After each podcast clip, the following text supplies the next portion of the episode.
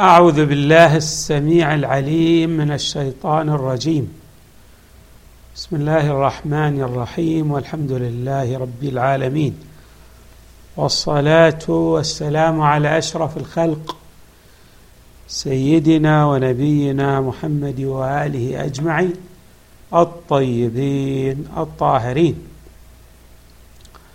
قال الله تعالى وما أنفقتم من نفقة أو نذرتم من نذر فإن الله يعلمه وما للظالمين من أنصار. صدق الله العلي العظيم. تتحدث هذه الآية المباركة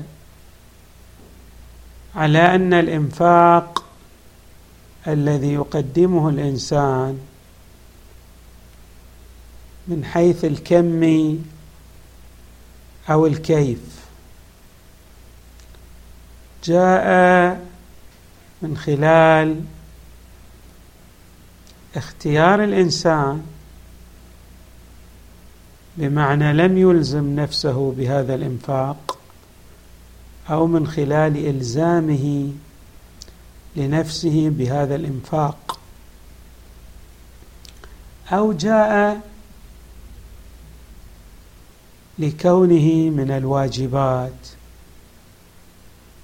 كل هذه الأنماط المتعددة من الإنفاق الله تبارك وتعالى يحيط بها علما. اولا الله تبارك وتعالى يعلم أن الإنسان يؤدي الواجبات التي افترضها الله. عليه في الحقوق المالية من الزكاة وسائر الحقوق أم لا؟ والأمر الثاني أيضا ينفق من المال الذي آتاه الله إياه وخوله في التصرف فيه. ينفق منه باختياره أي من منطلقات فعل الخير والإسهام في إنماء المجتمع أو لا ينفق. ينفق هذا المال من خلال الإلزام لنفسه بالنذر أو أنه ينذر ولكنه لا يؤدي ما نذره بمعنى يكون له حنث بنذره. كما يحنث بيمينه يحنث بنذره.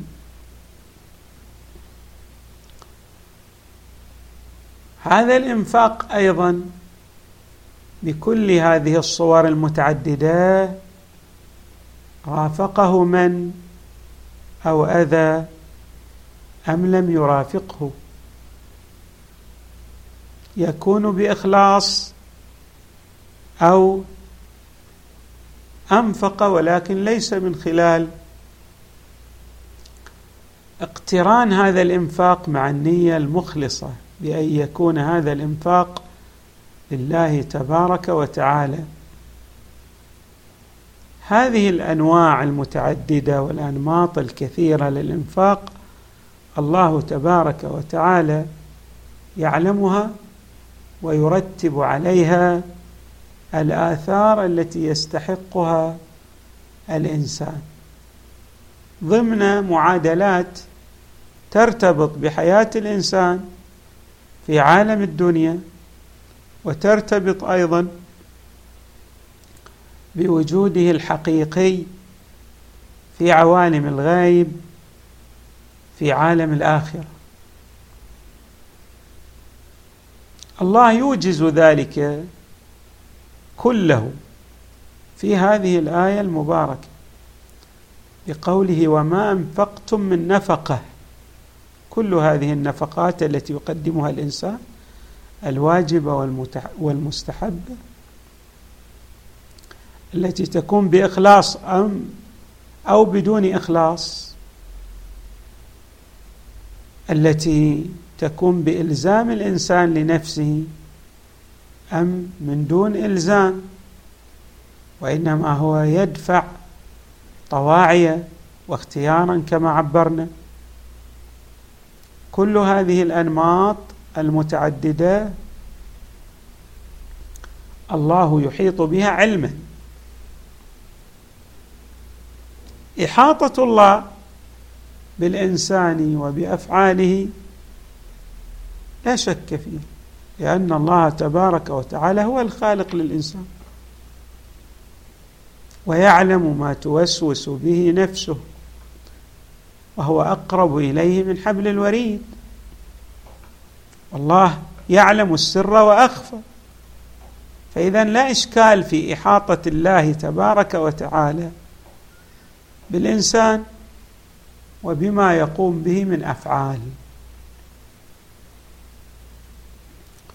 طيب لماذا ربطت الآية المباركة بين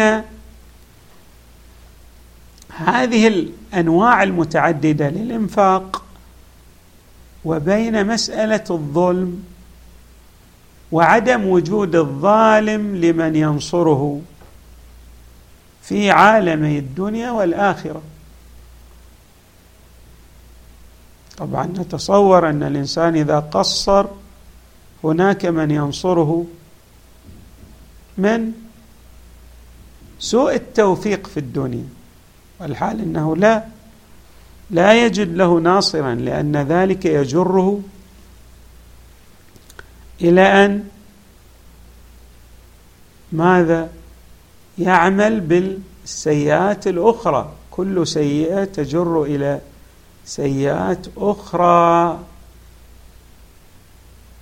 تسلب منه التوفيق وبالتالي سيتدرج في دركات التسافل نتيجة لظلمه. الله يوضح لنا ذلك بقوله وما للظالمين من أنصار. كيف يكون الإنسان الذي ينفق المال من ناحية هو المفروض أن يكون من المحسنين؟ كيف يكون ظالما؟ يكون ظالما إذا سخر هذا المال لغير الله. المال ممكن للإنسان أن ينفقه ولكن لا يريد به وجه الله. وإنما يريد أن يحقق ما يريده من أهداف فيكون ظالما ظالما لهذا المال وظالما لنفسه وظالما لمن أنفقه عليه.